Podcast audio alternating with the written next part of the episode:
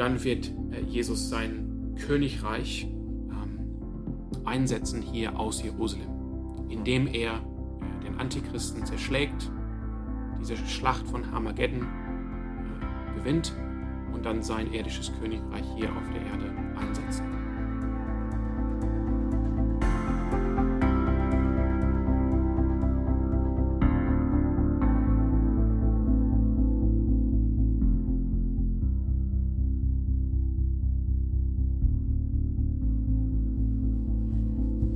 Herzlich willkommen zu Studentenfutter. Richtig schön, dass ihr diese Woche wieder eingeschaltet habt.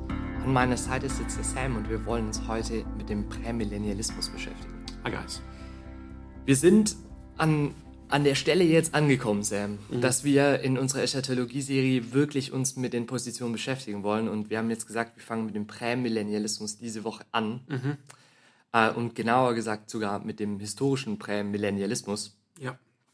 Und ich freue mich richtig. Also es ist schon echt auch herausfordernd, wenn man sich so in diese Position mal so ein bisschen einliest, weil sie schon auch sehr umkämpft, beziehungsweise halt nicht so eindeutig sind. Also man kann jetzt nicht sagen, okay, Bibelstelle 1, 2, 3 sagt, so ist es und jetzt glauben wir das, sondern mhm. es gibt schon für und wider. Und ich bin gespannt, was wir heute für gute Argumente dafür finden was wir vielleicht auch für Kritikpunkte und für Schwachstellen ja. an der Position entdecken werden, woher sie überhaupt kommt, mhm. was das überhaupt ist, dieser historische Prämillennialismus. Ähm, und wir wollen uns auch Gedanken machen darüber, was das jetzt bedeutet oder was es für Konsequenzen hat, wenn wir diese Position einnehmen genau. oder halten. Ja, wie sieht es dann aus mit unserem ja, vielleicht nicht nur in unserem persönlichen Leben oder der persönlichen Hoffnung, aber mhm. was hat das dann für eine Wirkung auf, auf Gemeinde, auf Kirche, wenn wir, wenn wir diese Sichtweise der, der Endzeit oder der, der Eschatologie einnehmen? Ja. Der historische Prämillennialismus. Wir unterscheiden zwischen, also nochmal, wir haben das bei der Vorstellung gemacht in der letzten Folge, mhm. ähm, so eine Kurzvorstellung von allen vier Positionen ähm, gemacht und wir unterscheiden zwischen einem historischen Prämillennialismus, also das heißt die die Form des Prämillennialismus, die, die immer wieder vertreten wurde durch die ganze Geschichte, Kirchengeschichte hindurch und dem dispensationalistischen Prämillennialismus, der relativ neu äh, theologisch sich entwickelt hat im 19. Jahrhundert. Wenn du, wenn du jetzt sagst, dass, dass, die, dass der historische Prämillennialismus immer wieder in, durch die Kirchengeschichte hin vertreten wurde, damit meinst du ja nicht, dass es die vorherrschende Meinung war. Also so wie ich das verstanden habe, gerade auch die Reformatoren und so, die waren eigentlich konsequent alle A-Millennialisten. Ja, die, die, die mehr, also ich, ich denke, das kann man äh, schon sagen für, ähm, für, die, für die größte Zeit der Kirchengeschichte ähm, in der katholischen und auch später in den reformatorischen Kirchen war und, und, und bleibt der Amillennialismus der, die vorherrschende Sichtweise und Meinung. Ähm, ist natürlich so, wie diese, diese Begriffe, die wir jetzt verwenden, dispensationalistischer Prämillennialismus, historischer Prämillennialismus, Amillennialismus, Postmillennialismus, diese Begrifflichkeiten sind relativ neu, sind 100, 150 Jahre mhm. alt. Und in dieser Zeit der, also in dieser neuen Zeit der Theologie, wo wir auch diese Theologen haben, die, die wirklich diese Modelle aufstellen und, und ja, Zeitstrahlen äh, zusammenbasteln, ja. in, in diesem Detail äh, gab es äh, diese Modelle nicht alle bis zurück in die, in die früheste Zeit. Dennoch, in der frühen Kirche erkennt man den Prämillennialismus, also historisch, historischen Prämillennialismus unter dem Namen Kiliasmus, vom griechischen Kilioi, 1000, wir kennen das aus dem Wort zum Beispiel Kilogramm, Kilometer, 1000 Meter. Und da gibt es Kirchenväter wie zum Beispiel Papias äh, von Hierapolis oder Justin der Märtyrer hm.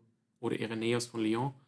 Äh, und diese Kirchenväter haben ein, eine, eine prämillennialistische Sichtweise gehabt, nämlich dass, ja, wir, wir, gleich werden wir über das Modell noch sprechen und, und ein bisschen ausführlicher, aber die haben eben diese Hoffnung gehabt oder gelehrt von einem künftigen irdischen Reich von Jesus Christus.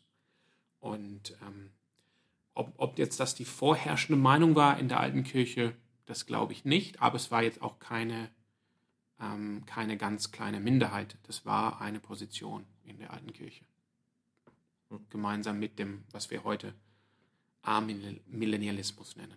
Hm. Also der, der Prämillennialismus ist im Endeffekt die Position, die ich in Anführungszeichen die, den Vers, den wir letzte Woche gelesen haben, als Offenbarung 20 ja mhm. am wörtlichsten, also wirklich in Anführungszeichen wörtlichsten versteht.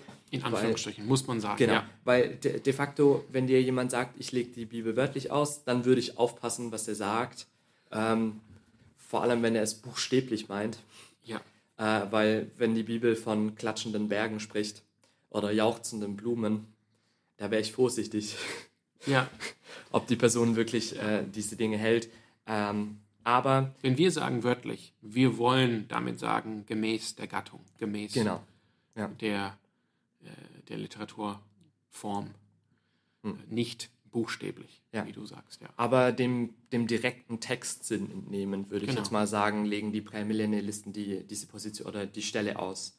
Also sie gehen davon aus, dass dieses, diese Stelle konkret von Ereignissen spricht. Ähm, dass wir eben wenn es hier heißt, es wird, also Jesus wird auf die Erde kommen und wird den Teufel einsperren oder binden, dass das auch tatsächlich passiert.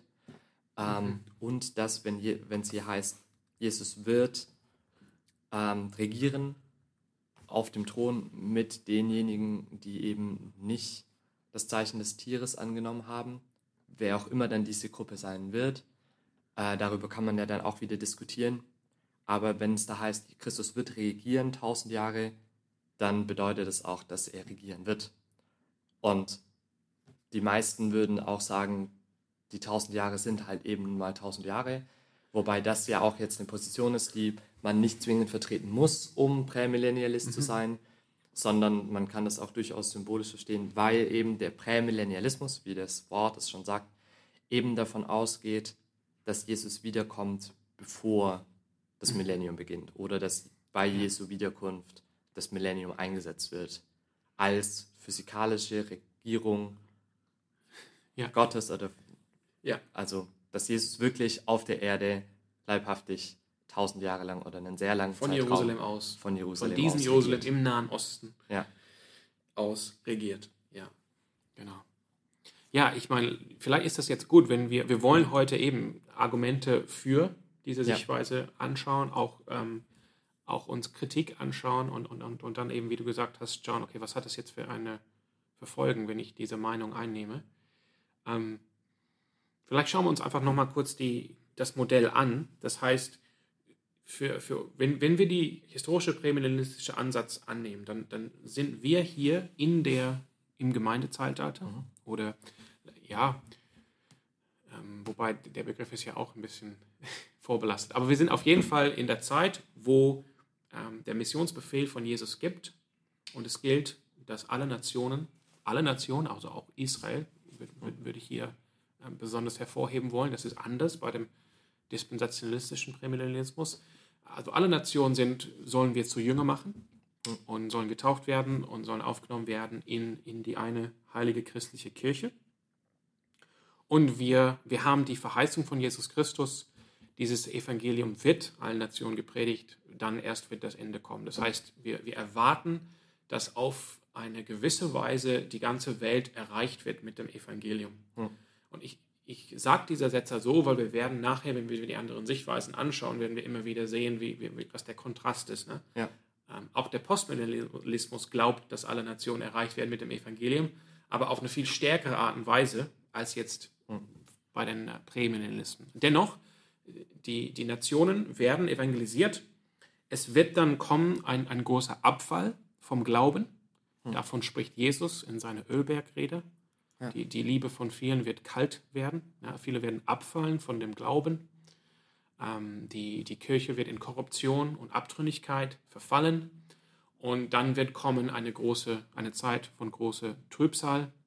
Ein, ein persönlicher Antichrist wird offenbart nicht Satan selbst, sondern eine, ein Mensch, der das Böse irgendwie in sich vereint und personifiziert. Und die Kirche ist auf der Welt oder, oder in, der, in dieser großen Trübsal mit dabei. Es gibt natürlich eine sichtbare Kirche, die, die weitestgehend in Korruption verfallen ist, und es gibt aber dennoch die Treuen, die Heiligen, die ausharren in dieser Zeit der Trübsal und dann am Ende dieser Trübsal ähm, kommt Jesus Christus zurück. Und die, die Wiederkunft Christi ist eine, ähm, ein Ereignis, jetzt nicht aufgeteilt in verschiedenen Phasen oder, oder mhm. Stadien, sondern ähm, genauso wie Jesus das sagt in Matthäus, ähm, in, der, in, sein, in seine, also Matthäus 24 in seiner Ölbergrede. Mhm. Ähm, das wird ein, ein, ein Zeichen am Himmel erkennbar sein für die ganze Welt. Jesus wird kommen. Und, und zu diesem Zeitpunkt, wo Jesus erscheint im Himmel, werden die, die Toten in Jesus Christus, also die gestorbenen Heiligen, auferstehen. Mhm. Und dann die, die noch leben, werden ähm, äh, entrückt werden hin zu Jesus im Himmel und werden dann direkt gleich dann weiter mit Jesus auf die Erde ähm, zurückkommen. Und dann,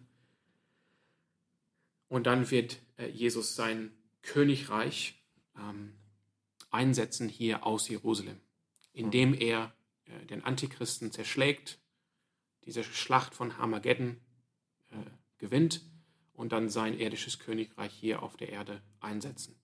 Und das, ich denke, als wenn Jesus jetzt dieses, sein Königreich einsetzt, sein irdisches Königreich und, und den Hamageddon ähm, gewinnt, diesen, diese Schlacht, dann in der, in, in, in, zur gleichen Zeit wird das passieren, was, wovon wir lesen in Offenbarung 20. Dann wird der Teufel gebunden, er wird in, die, in diese Grube ähm, eingesperrt für tausend Jahre. Das während diesen tausend Jahren, wenn Jesus regiert aus Jerusalem, dass es ein goldenes Zeitalter ist, wo, wo das Böse wirklich auf ein Minimum reduziert ist mhm. und, und äh, die Erde gedeiht einfach unter der Regierung und Herrschaft Christi. Die, die, die, die Christen, die gestorben sind vor der Wiederkunft Christi, werden auferstehen und werden mit Christus regieren in diesem mhm. Millennium. Ähm, aber ist das Millennium ist jetzt nicht eine Zeit ohne Tod oder ohne Sünde. Ähm, es werden Menschen weiterhin sterben, alt werden, sterben, neue Leute werden geboren und nicht alle in diesem Millennium oder Königreich, auch wenn Jesus Christus der König, der, der physisch da ist in Jerusalem, mhm. äh, wenn man, also um das jetzt auf unsere Zeit anzupassen, wenn man ihn abends im Fernsehen sieht, in den Nachrichten, nicht alle werden Jesus nachfolgen, an ihn glauben. Ja. Und am Ende dieser tausend Jahre, ob sie jetzt genau tausend Jahre sind oder ungefähr eine lange Zeit darstellen, wird Satan, wie wir auch lesen hier in Offenbarung 20, nochmal losgelassen er wird rausgehen, er wird die Nationen dann verführen, das heißt die Menschen, die in diesem Königreich Christi leben, aber nicht wirklich von Herzen überzeugt und, und Nachfolge sind, sie werden rebellieren, aber Gott wird dann eingreifen und ähm, diese Rebellion ein Ende machen und es folgt das letzte Gericht und dann kommt ähm, die, der, neue, die, der neue Himmel und die neue Erde. Das ist die von heute aus die, die prämillennialistische Sichtweise.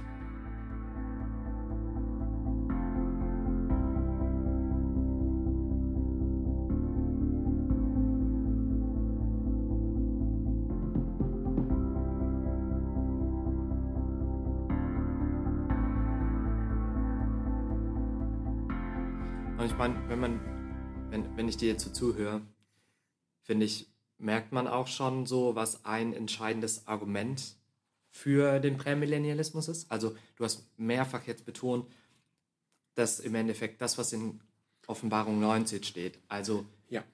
dass der Antichrist kommt, dass das Tier kommt, dass es zu dieser Schlacht kommt, mhm. dass dann der Satan gebunden wird, dass Jesus bereits da ist und dann ja. eben dieses Königreich und dieses Friedensreich entsteht und dass da danach dann der Teufel nochmal dieses Aufbauen hat. Man, man merkt dann so, okay, es ist irgendwie so eine, eine Serie von Ereignissen, die einander bedingen. Also es muss eigentlich als erstes mal ähm, die Macht des Satans auf der Erde irgendwie deutlich eingeschränkt werden und es muss irgendwie zu einem Punkt kommen, wo Jesus diese Schlacht hat, damit es am Ende, damit es dann danach irgendwie so ein Reich des Friedens gibt, wo nur mhm. Jesus herrscht, mhm. wo, der, wo das Böse keine Macht hat. Mhm. Ähm, und es muss diese Macht geben und der Satan muss bereits eingesperrt sein, damit es nochmal die Möglichkeit gibt, dass er sich aufbäumt genau. und dass er irgendwie nochmal die Leute äh, aus den Nationen, die sammelt, die eigentlich nicht treu Jesus nachfolgen. Und das muss passieren, damit Jesus dann das letzte Gericht sprechen kann ähm, mhm. Weil wenn Satan eigentlich schon gebunden wäre. Also man sieht, es sind praktisch irgendwie hier große Ereignisse. Ja. ähm, die in einer Reihenfolge dargestellt werden, die auch einander bedingen. Und wenn man die zuhört, hört sich das irgendwie auch logisch an. Also ich würde sagen, ja, klar, wenn ich jetzt Offenbarung, die letzten Kapitel der Offenbarung lesen würde, würde ich sagen, ja, passt. Also Genau. Ja, wir ist kommen, alles stimmig. vielleicht, ich habe, bevor wir zu den Argumenten für äh, Prä, also historischen Prämillennialismus kommen, eine Sache habe ich noch vergessen. Ähm, bei, der, bei der Wiederkunft Christi, Ja. ähm, diese Stelle in, in Römer äh, 11, 25, 26, wo es, darum geht, dass dann wird ganz Israel gerettet. Historische oder klassische Prämillennialisten glauben, ähm, wobei, hier muss man vorsichtig sein, der Text in Römer 11 muss nicht zwangsläufig bedeuten, dass es künftig auf einmal zu einer großen Bekehrung der Juden zu, hin, zu Christus kommt. Aber Prämedialisten, die davon ausgehen, dass Römer 11 auf sowas deutet, glauben, dass das passiert, ähm, als jetzt der Antichrist Ja. besiegt wird und Christus wiederkommt und ähm, genau, dass, dass es dann zu dieser großen Bekehrung der Juden kommt. Aber die, diese Juden bekehren sich hin zu Christus und, und werden so gesehen wieder in den Ölbaum eingepfropft Ja. und, und sind Teil der Kirche, also Teil der Gemeinde. Es gibt nur ein Volk Gottes nach der historisch prämillennialistische äh, Auffassung. Also wenn wir einfach jetzt kurz ähm, Ja. rekapitulieren, was ist jetzt wichtig? Wichtig ist, es kommt ähm, eine große Trübsal mit Abtrünnigkeit und Abfall davor. Die Kirche bleibt auf der Erde während der Trübsal. Bei der Wiederkunft Christi, es ist eine Sache, es ist jetzt nicht verschiedene Phasen, sondern in dem Moment, wo Jesus Christus am Himmel erscheint für die ganze Welt, wird die, die Gemeinde oder wird die Kirche entrückt und kommt sofort wieder auf die Erde. Und in der Zukunft äh, bilden, gibt es nur ein Volk Gottes. Und dieses Volk besteht aus allen, die zu Christus gehören, seien sie aus äh, Heidenvölker oder, aus den, oder von den Juden. Hm. Und eben das Reich des Millennium ist ein künftiges irdisches Reich. Ja. Das sind wesentliche Bestandteile, die, die es wichtig gilt, irgendwie zu, zu verinnerlichen, weil nachher, wenn wir die anderen Ansichten anschauen, da sind so Punkte, wo dann Unterschiede aufkommen. Ja, ja, ist gut. Gut, dass du es nochmal nennst. Genau. Genau, also ich habe es schon gesagt, das ist so ein Punkt, warum ähm, oder den Theologen immer wieder betonen, wenn sie, wenn sie eine prämillennialistische Sicht vertreten, dass sie eben sagen, es ist diese Sequenz, die man hier in Offenbarung liest. Und das macht eigentlich deutlich, dass es sich hier tatsächlich um ein Ereignis oder um eine Abfolge von real passierenden Ereignissen Ja, handelt. Egal in welcher Intensität, sage ich jetzt mal, man sie metaphorisch für, zu verstehen oder verstehen möchte, es sind Ereignisse, die werden kommen und die haben im Endeffekt auch kosmischen oder globalen, globales Ausmaß. ja. Wenn, wenn wir von den Argumenten für, für diese Sichtweise sprechen, dann, ich, das hast du jetzt gerade angedeutet, dann ist sehr wahrscheinlich, und ich denke auch die meisten historische Prämillennialisten würden es auch zugeben, das stärkste Argument ist Offenbarung 20 selbst. Dass wenn man die Offenbarung liest ähm, und wenn man vor allem, wie du auch vorhin gesagt hast, Offenbarung 19, 20, 21 liest, Ja. dann, wenn man diese, diese Stellen liest als chronologische Abfolge, und dann habe ich gesehen, sagt Johannes, und dann habe ich gesehen, wenn man sagt, okay, das heißt, Kapitel 20 folgt auf Kapitel 19, Kapitel 21 folgt auf Kapitel 20, ähm, das ist ein, ein starkes Argument für die prämillenistische Sichtweise, dass nämlich ähm, das Königreich oder sorry, das Millennium künftig ist, weil die Ereignisse von Kapitel 19 sind eben noch nicht eingetroffen. Hm. Genau. Das ist also das ist ein sehr starkes Argument. So, es ist natürlich die Frage, wie versteht man das Buch der Offenbarung? Ja, ähm, wie versteht man diese, diese Sätze von Johannes? Und dann sah ich, ist das chronologisch zu bedeuten oder ist, das- hat er nur so eine, eine Reihe von Visionen gesehen, die jetzt nicht unbedingt chronologisch aufeinander abfolgen? Ja, da würden Menschen andere Sichtweisen dann an, ähm, da ansetzen. Aber äh, an sich, wie du auch so schön gesagt hast, wenn man einfach die Offenbarung liest, 19, 20, 21, dann äh, liegt es nahe, dass das jetzt doch eine chronologische Abfolge ist. Und, und insofern Offenbarung 20 mit dieser Rede von dem Millennium nach Offenbarung 19 stattfinden wird.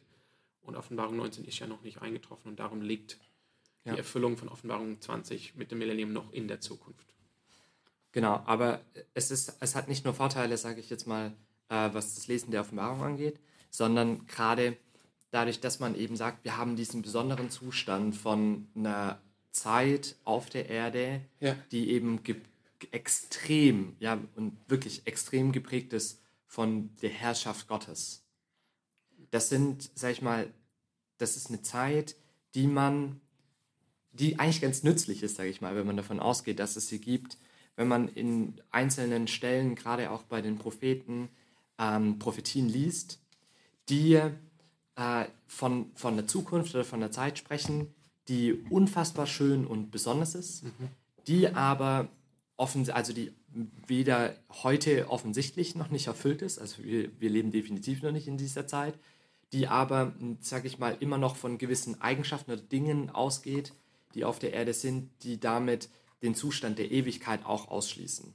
Also wir suchen praktisch, wenn wir über diese Prophetien stolpern, eine Zeit auf der Erde, wo es wirklich besonders toll und schön und gut ist, aber wo eben zum Beispiel Dinge wie der Tod äh, immer noch da sind.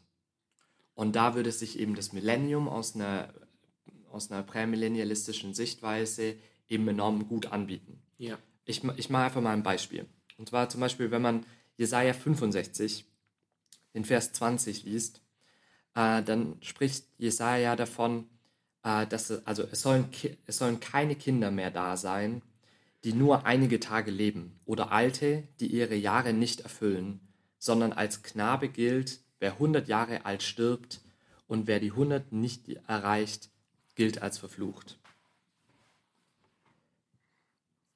Und dann heißt es eben, ja, sie werden, weder, sie werden Häuser bebauen und bewohnen, sie werden Weinberge pflanzen und ihre Früchte essen. Sie sollen nicht bauen, was ein anderer bewohne und nicht pflanzen. Also Jesaja spricht hier praktisch von einem Zustand und von, von einer Zeit, wo, wo es so Dinge wie Kindersterblichkeit nicht mehr gibt, wo das Leben der Menschen deutlich, deutlich verlängert wird, aber wo trotzdem noch Tod herrscht.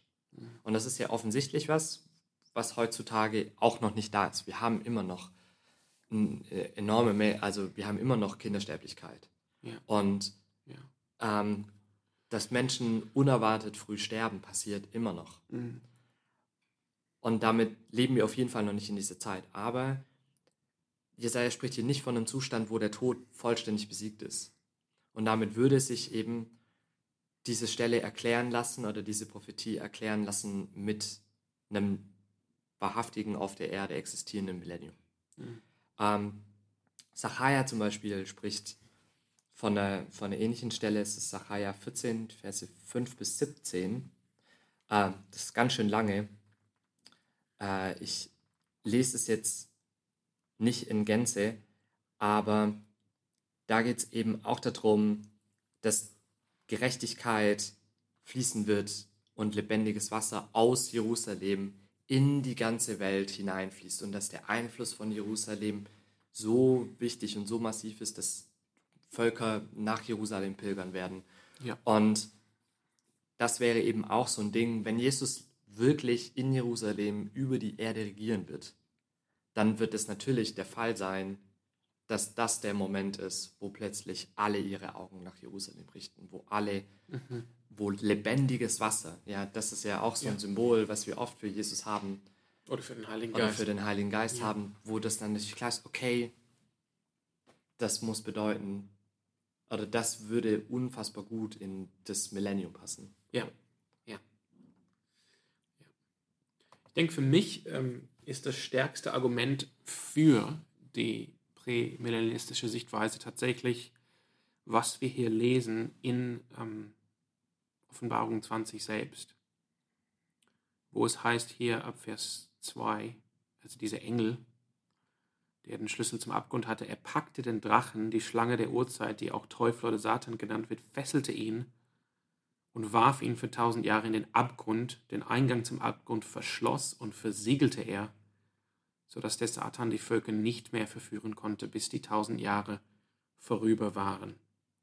Und ich denke, die, Hm. wir werden das nachher sehen, sowohl bei dem postmillennialistischen Ansatz als auch bei dem amillennialistischen millennialistischen Ansatz.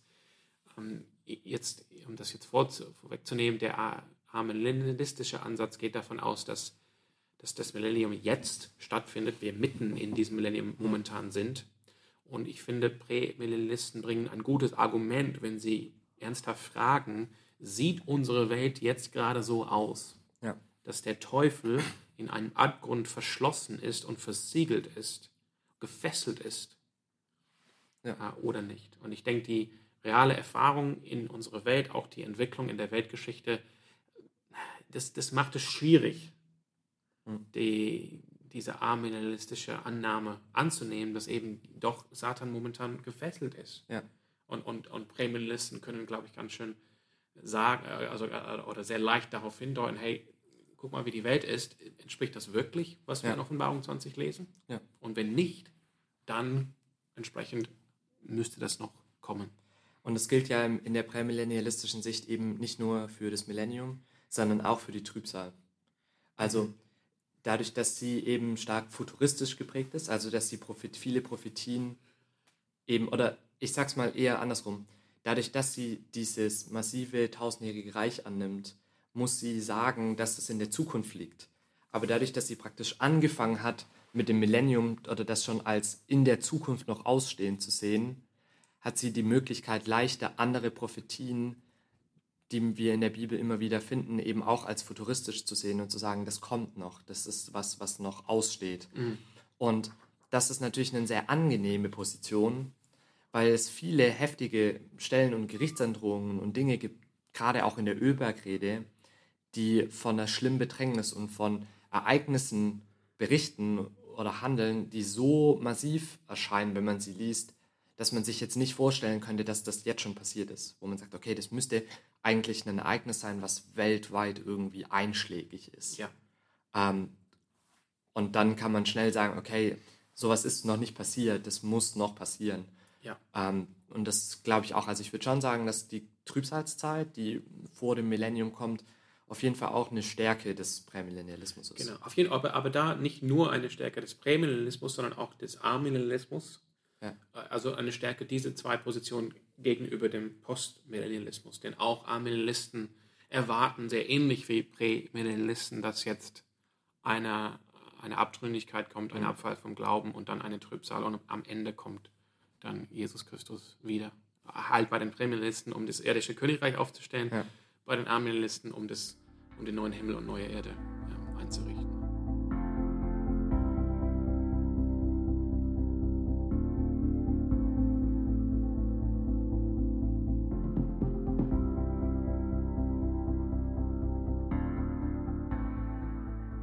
Okay, das, wir haben jetzt eben diese starken Argumente für den Prämillennialismus oder für den historischen Prämillennialismus. Einmal diese Prophetien aus dem Alten Testament, die scheinen von einer Zeit zu sprechen, eben von wo Segen von Jerusalem ausgeht auf die ganze Welt, aber wo die Bedingungen, wo wir sie erwarten würden für den, den neuen Himmel und die neue Erde nicht eingetroffen sind. Dann einfach die, dass es einfach sich sehr anbietet, wenn man durch die Offenbarung so liest, Ja. dass diese ähm, Auffassung, dass diese ähm, Position eben nahe liegt. Und dann haben wir eben diese, diese die große Frage, was ist jetzt mit dem Satan? Können wir wirklich sagen, dass er gerade in diese Zeit gebunden ist? Oder müsste das noch kommen? Ähm, was sind jetzt, was sind Argumente von der anderen Seite? Wenn wir jetzt Hm. Argumente gesammelt haben, um diese Sichtweise zu stützen, was sind welche, die jetzt diese Sichtweise in Frage stellen? Also ich denke, dass das, was wir jetzt als Gegenargumente hier nennen werden, schon auch oft Argumente für die anderen beiden Positionen sind. Ja, okay. Also es ist natürlich, und das werden wir sehen, wenn wir jetzt die nächsten Wochen über die anderen Positionen entfalten werden, ähm, dass es oft so ist, zu sagen, okay, ja, man kann das so sehen, muss das aber nicht. Ja. Und ich glaube, das ist tatsächlich auch das, womit wir anfangen sollten. Ähm, Ja. man kann sagen, dass die Offenbarung sich hier in so eine Sequenzabfolge von Ereignissen, äh, also dass sie das darstellt. Man muss das aber nicht. Mhm. Das würde ich sagen, ist schon auf jeden Fall Ja. ein Punkt. Also du hast es ganz am Anfang gesagt, je nachdem, wie man die Offenbarung versteht, ähm, ist, berichtet sie eben nicht eine, eine lineare Abfolge von Ereignissen, sondern wir merken, wenn man die gesamte Offenbarung liest, dass es immer wieder zyklische Beschreibungen oftmals auch der mehr oder weniger der gleichen, Mhm. äh, der gleichen Ereignisse oder der gleichen Situation. Mhm. Ja, genau. Ja, also das, ich glaube, das passt ganz gut. Ne? Also dieses, das, das, wird bei, das werden wir bei vielen Gegenargumenten hören. So, Ja. das, das kann man so verstehen, aber das Ja. muss man nicht. Und, und äh, dabei ist es wichtig zu sagen, wenn wir sagen, man muss die Offenbarung nicht so verstehen, das ist jetzt nicht ein, ein Ansatz von Menschen, die die Offenbarung nicht ernst nehmen wollen Ja. oder, oder nicht das Gottes nicht. Wort anerkennen wollen, als wäre die einzig äh, fromme Art und Weise, die Offenbarung zu lesen, eben die Art und Weise, das als chronologische Abfolge zu lesen. Ja. Das, das ist nicht so. Ähm, ich denke, wie, oder, oder die Argumente, die immer dann angeführt werden von ähm, beispielsweise Amillennialisten oder Postmillennialisten gegen den historischen Prämillennialismus sind auf der einen Seite ähm, die Gewichtung von der Offenbarung 20 selbst. Ja. Wir haben gesagt, die Offenbarung 20 ist sogar das stärkste Argument für den Prämillennialismus und das sagen die anderen in der Umkehr, ja genau das ist einfach die große Schwäche. Ne? Nirgendwo anders im Neuen Testament, nicht mal ansatzweise, Ja. wird von Jesus bei seiner Ölbergrede oder von Paulus in seinen Ausführungen über die Zukunft in 1. Korinther 15 wird von einem Millennium deutlich gesprochen, wo man das vielleicht erwarten würde ähm, in, in, in der Ölbergrede oder wo man das erwarten würde in der, ähm, in der Lehre über die Auferstehung bei Paulus in 1. Korinther 15, fehlt jetzt explizit die Rede von einem künftigen physischen Millennium von Jerusalem aus. Und das, da fragt man sich, warum, wenn das jetzt, Hm. wenn das so wichtig ist, wenn das so, so klar ist in Offenbarung, warum wird das sonst nirgendwo gelehrt im Neuen Testament?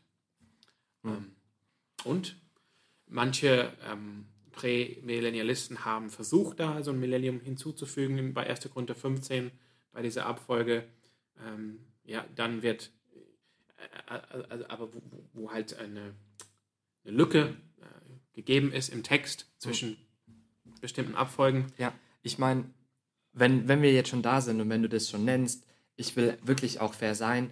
Ähm, das, was aufgeführt wird, ist 1. Korinther 15, Vers 23 bis 26.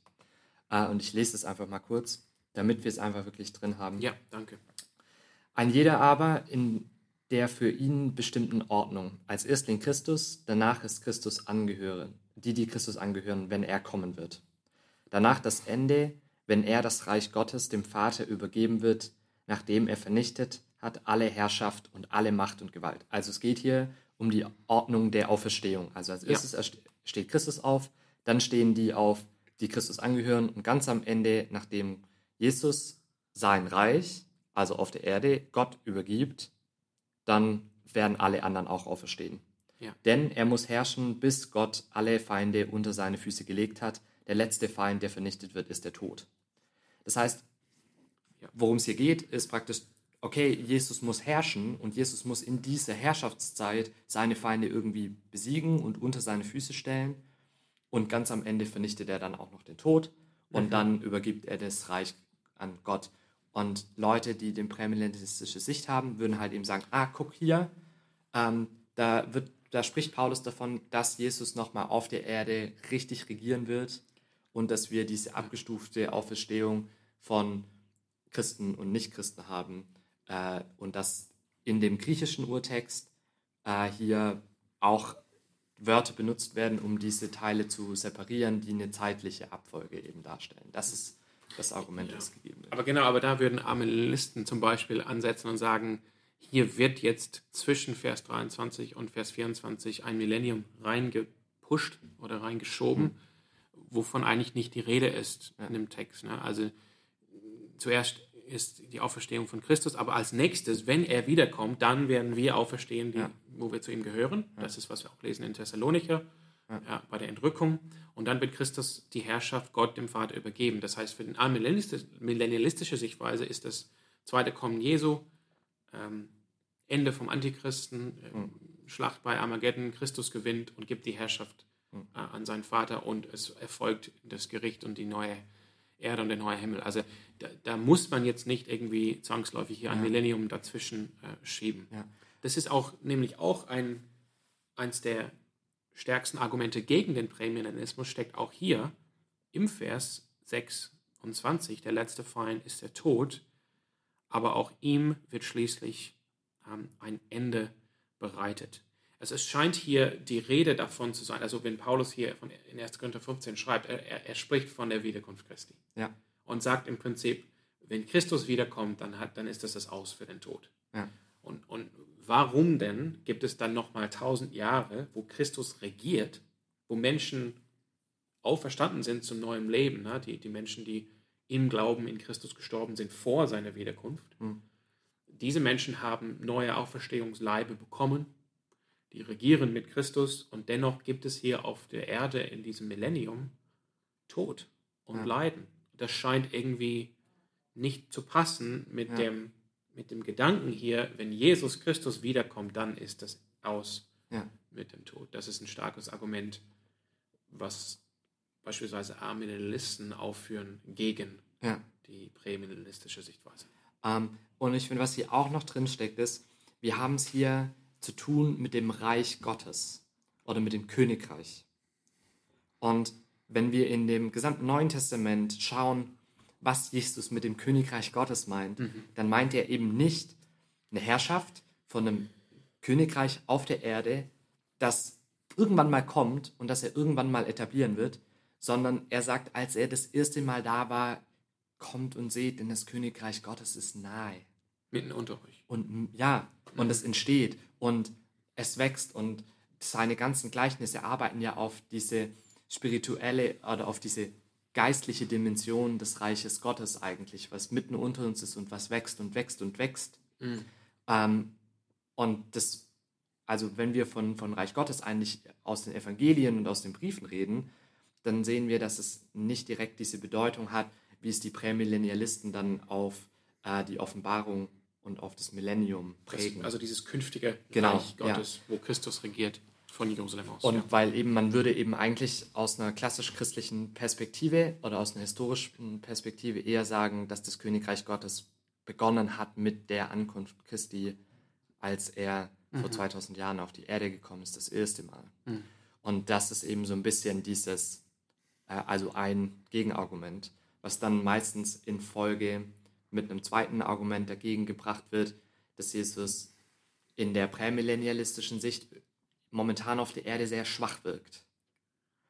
Dass Ja. man eben sagt, okay, ähm, Satan regiert. ja. Ja. Äh, und er hat die Erde unter Kontrolle und wir sind jetzt hier die armen kleinen Christen, die warten, bis unser König kommt, weil momentan hat er noch keine Macht und er muss erst leiblich wieder auf die Erde kommen, Um sein um, Königreich um sein. Königreich zu etablieren. Ja.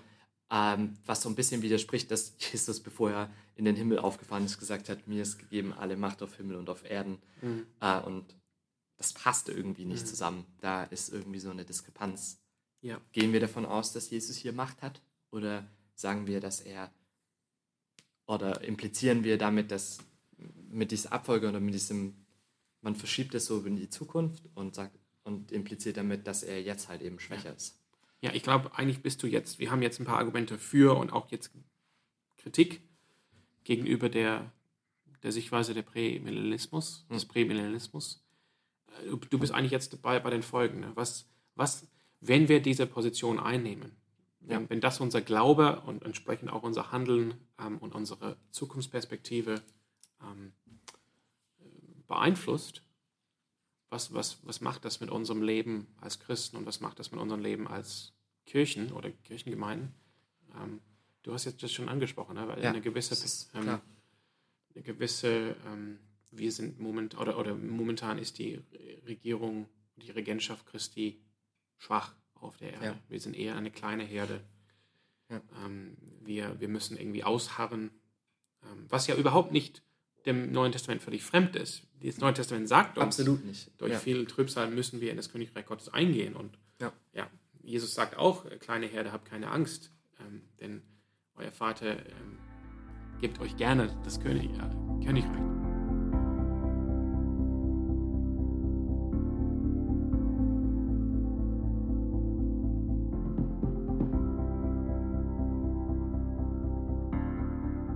Was denkst du, was sind jetzt Folgen oder, oder was hat das für eine Wirkung auf, auf Mission und, und der, der Kirche oder auf die, das Mhm. Glaubensleben?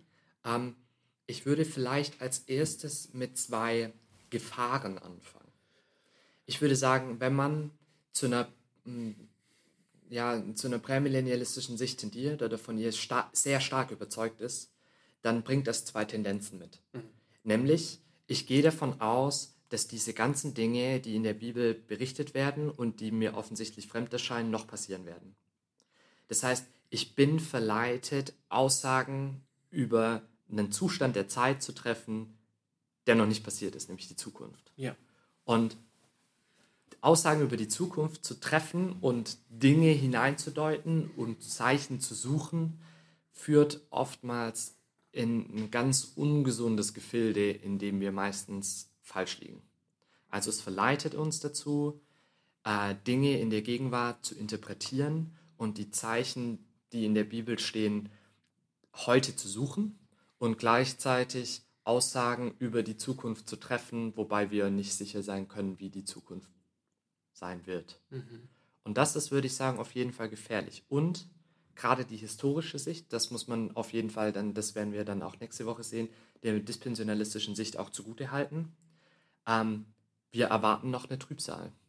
Und damit ja. rückt Jesu Wiederkunft und die Wachsamkeit ein Stück weit in den Hintergrund weil wir, weil wir sagen können, es gibt noch Dinge und Stationen, die müssen davor passieren. Und deswegen kann Jesus jetzt noch nicht wiederkommen, weil wir sind ja noch nicht am Ende der Trübsalzeit. Ja, ja. Und das ist natürlich gefährlich, weil wir, äh, und ich finde, das hat der Schnabel in seinem Buch über die Endzeit äußerst gut gesagt, wir müssen aufpassen, dass Eckhard, wir... Eckhard Schnabel. Ne? Eckhard Schnabel, genau. Ja. Ähm, er hat in seinem Buch äh, Die Endzeit und das Neue Testament hat er geschrieben, dass wir aufpassen müssen, dass wir nicht aufhören, auf die Wiederkunft Christi zu warten, weil wir angefangen haben, an die Trübsal oder an die Entrück auf die Entrückung zu warten. So. Ja, das sagt er selbst als Prämillennialist. Das sagt ne? er selbst als Prämillennialist. Ja. ja, und das sagt er vor allem selbst auch als ähm, historischer Prämillennialist. Ja, okay. Mhm. Genau, und das ist natürlich. Das ist eine gute Gefahr. Erinnerung. Wir warten ja. nicht auf die Trübsal oder auf die Entrückung, sondern wir warten auf Jesus. Ja. ja. Äh, das ist auf jeden Fall eine Gefahr, dass wenn wir diese Sicht haben, dass wir sie einnehmen. Hm. Auf der Kehrseite würde ich sagen, ähm, ist das ganz gesund, finde ich, ähm, eine, ein gewisser Realismus bei dem Prämillennialismus. Ein, ein, ein, wir nehmen die Welt so, wie sie ist. Ja. Wir, wir sehen die Realität und den Ausmaß des Bösen. Ja. Und wir, wir sind vorbereitet auf Abfall, auf Abtrünnigkeit und auf Trübsal. Mhm. Wir werden jetzt nicht böse überrascht werden, wenn die Dinge hier sich wirklich krass ändern und wir äh, unter großer Verfolgung leiden. Ähm, für, für Leute, die, oder für, für Christen, die glauben, dass, dass, und das ist vor allem ein, ein, ein Problem der, des, der westlichen Welt, denn äh, Christen in, in anderen Ländern gehen bereits jetzt und schon seit Jahren durch Trübsal und Verfolgung beispielsweise Nordkorea und so weiter. Ähm, es gibt allerdings Christen, das werden wir auch nächste Woche schauen, wenn wir die, den dispensationalistischen Prämillennialismus anschauen, die davon ausgehen, sobald es irgendwie Anzeichen gibt, dass es schlimmer wird, wird Jesus uns kommen und uns holen, entrücken, raus. Mhm. Und wir müssen, wir müssen eigentlich durch keinen Trübsal gehen. Mhm. Und ich denke, diese, der Realismus des Prämillennialismus, die Bereitschaft für Jesus zu leiden und durch schwierige Zeiten der Verfolgung zu gehen, ja. ähm, für den Namen Christi und, und wirklich auf diese Weise Jesus Christus nachzufolgen, seinem Beispiel zu folgen, Kreuz auf sich zu nehmen, ihm nachzufolgen, finde ich eine Stärke des Präminalismus. Ähm, und, und, und ich denke, das wird bedeuten, dass da auch in Kirche und Mission da eine, eine, eine Auseinandersetzung erfolgt ist mit Leiden für das Evangelium. Und dass es nicht leicht geht und dass es nicht triumphal zugeht, dass wir einfach nur noch jubeln. Ja ich würde auch sagen, was auf jeden Fall eine Stärke ist, ähm, die Leseart, wie die mhm. Offenbarung gelesen wird. Also mhm. ich glaube, diese Position einzunehmen, macht einem Mut, äh, die Offenbarung selbst auch verstehen zu können. Ja. Und ja. hilft uns dabei, vor prophetischen Texten weniger Angst zu haben. Ja. Und das ist auf jeden Fall ein Vorteil, weil es uns den Mut macht, als Christen die ganze Schrift zu lesen. Ja. Und das würde ich sagen, ist definitiv ähm, eine Stärke der, der Position. Auf jeden Fall, auf jeden Fall. Ich denke, das muss man für diese Position vor allem sagen. Das wird jetzt ja. so nicht eintreffen bei den anderen, dass man eben auch als, als normal sterbliche Christ, sage ich mal, man kann, man darf sich wagen an solchen Texten wie Offenbarung ja. oder Jesaja. Ja. Und, und darf vertrauen, dass die, dass, es, dass die Offenbarung eben Offenbarung ist und, ja, und, und nicht kein Geheimnis. Ja. Ja. ja. ja, und auch, dass der Heilige Geist irgendwie einem da die Weisheit gibt. Ja. ja. Ohne dass wir jetzt naiv sein wollen, das nehme ich auch als, als Folge und, und, und, und Stärke des Prämillennialismus, des Historischen. Hm. Es gibt noch viel mehr, was man sagen könnte. Absolut. Und ähm, vielleicht gehen wir da nächste Woche auch nochmal drauf ein, ja. wenn wir uns dann den Dispensionalismus anschauen. Ja. Weil, Oder vielleicht machen wir so ein Extra, wenn wir fertig sind mit ja. allen vier, dass wir einfach nochmal ins Gespräch kommen mit allen vier und vergleichen, was ja. das für Folgen hat. Ja, und wenn, wenn ihr da draußen ähm, überzeugt von der prämillennialistischen Sicht seid und wenn ihr sagt, hey, das hilft mir persönlich in meinem Glaube oder das gibt mir diese oder jene Perspektive, schreibt, schreibt uns gerne, ja. lasst wirklich gerne einen Kommentar da. Wir greifen das voll gerne auf. Wenn ihr Fragen habt, stellt uns Fragen. Ähm, wir machen richtig gerne auch einfach ein QA nach der Serie, um nochmal irgendwie klär, äh, Dinge zu klären und vielleicht Aspekte nochmal zu nennen oder Fragen, die euch in eurem persönlichen Bibelstudium oder in Konfrontation mit irgendwelchen anderen Christen äh, aufgekommen sind. Wir greifen die richtig gerne auf. Aber bis dahin, ich hoffe, dass es euch ähm, Klarheit ein Stück weit verschafft hat, dass ihr die Argumente nachvollziehen könnt, die äh, Leute für diese Position mitbringen. Und ich freue mich, wenn ihr nächste Woche wieder einschaltet, wenn es weitergeht mit dem Prämillennialismus ja. und wir uns die dispensionalistische Perspektive darauf anschauen. Ich freue mich nächste Woche auf unsere nächste Dispensation hier im Studentenfutter. Ja. Bis dann. Ciao.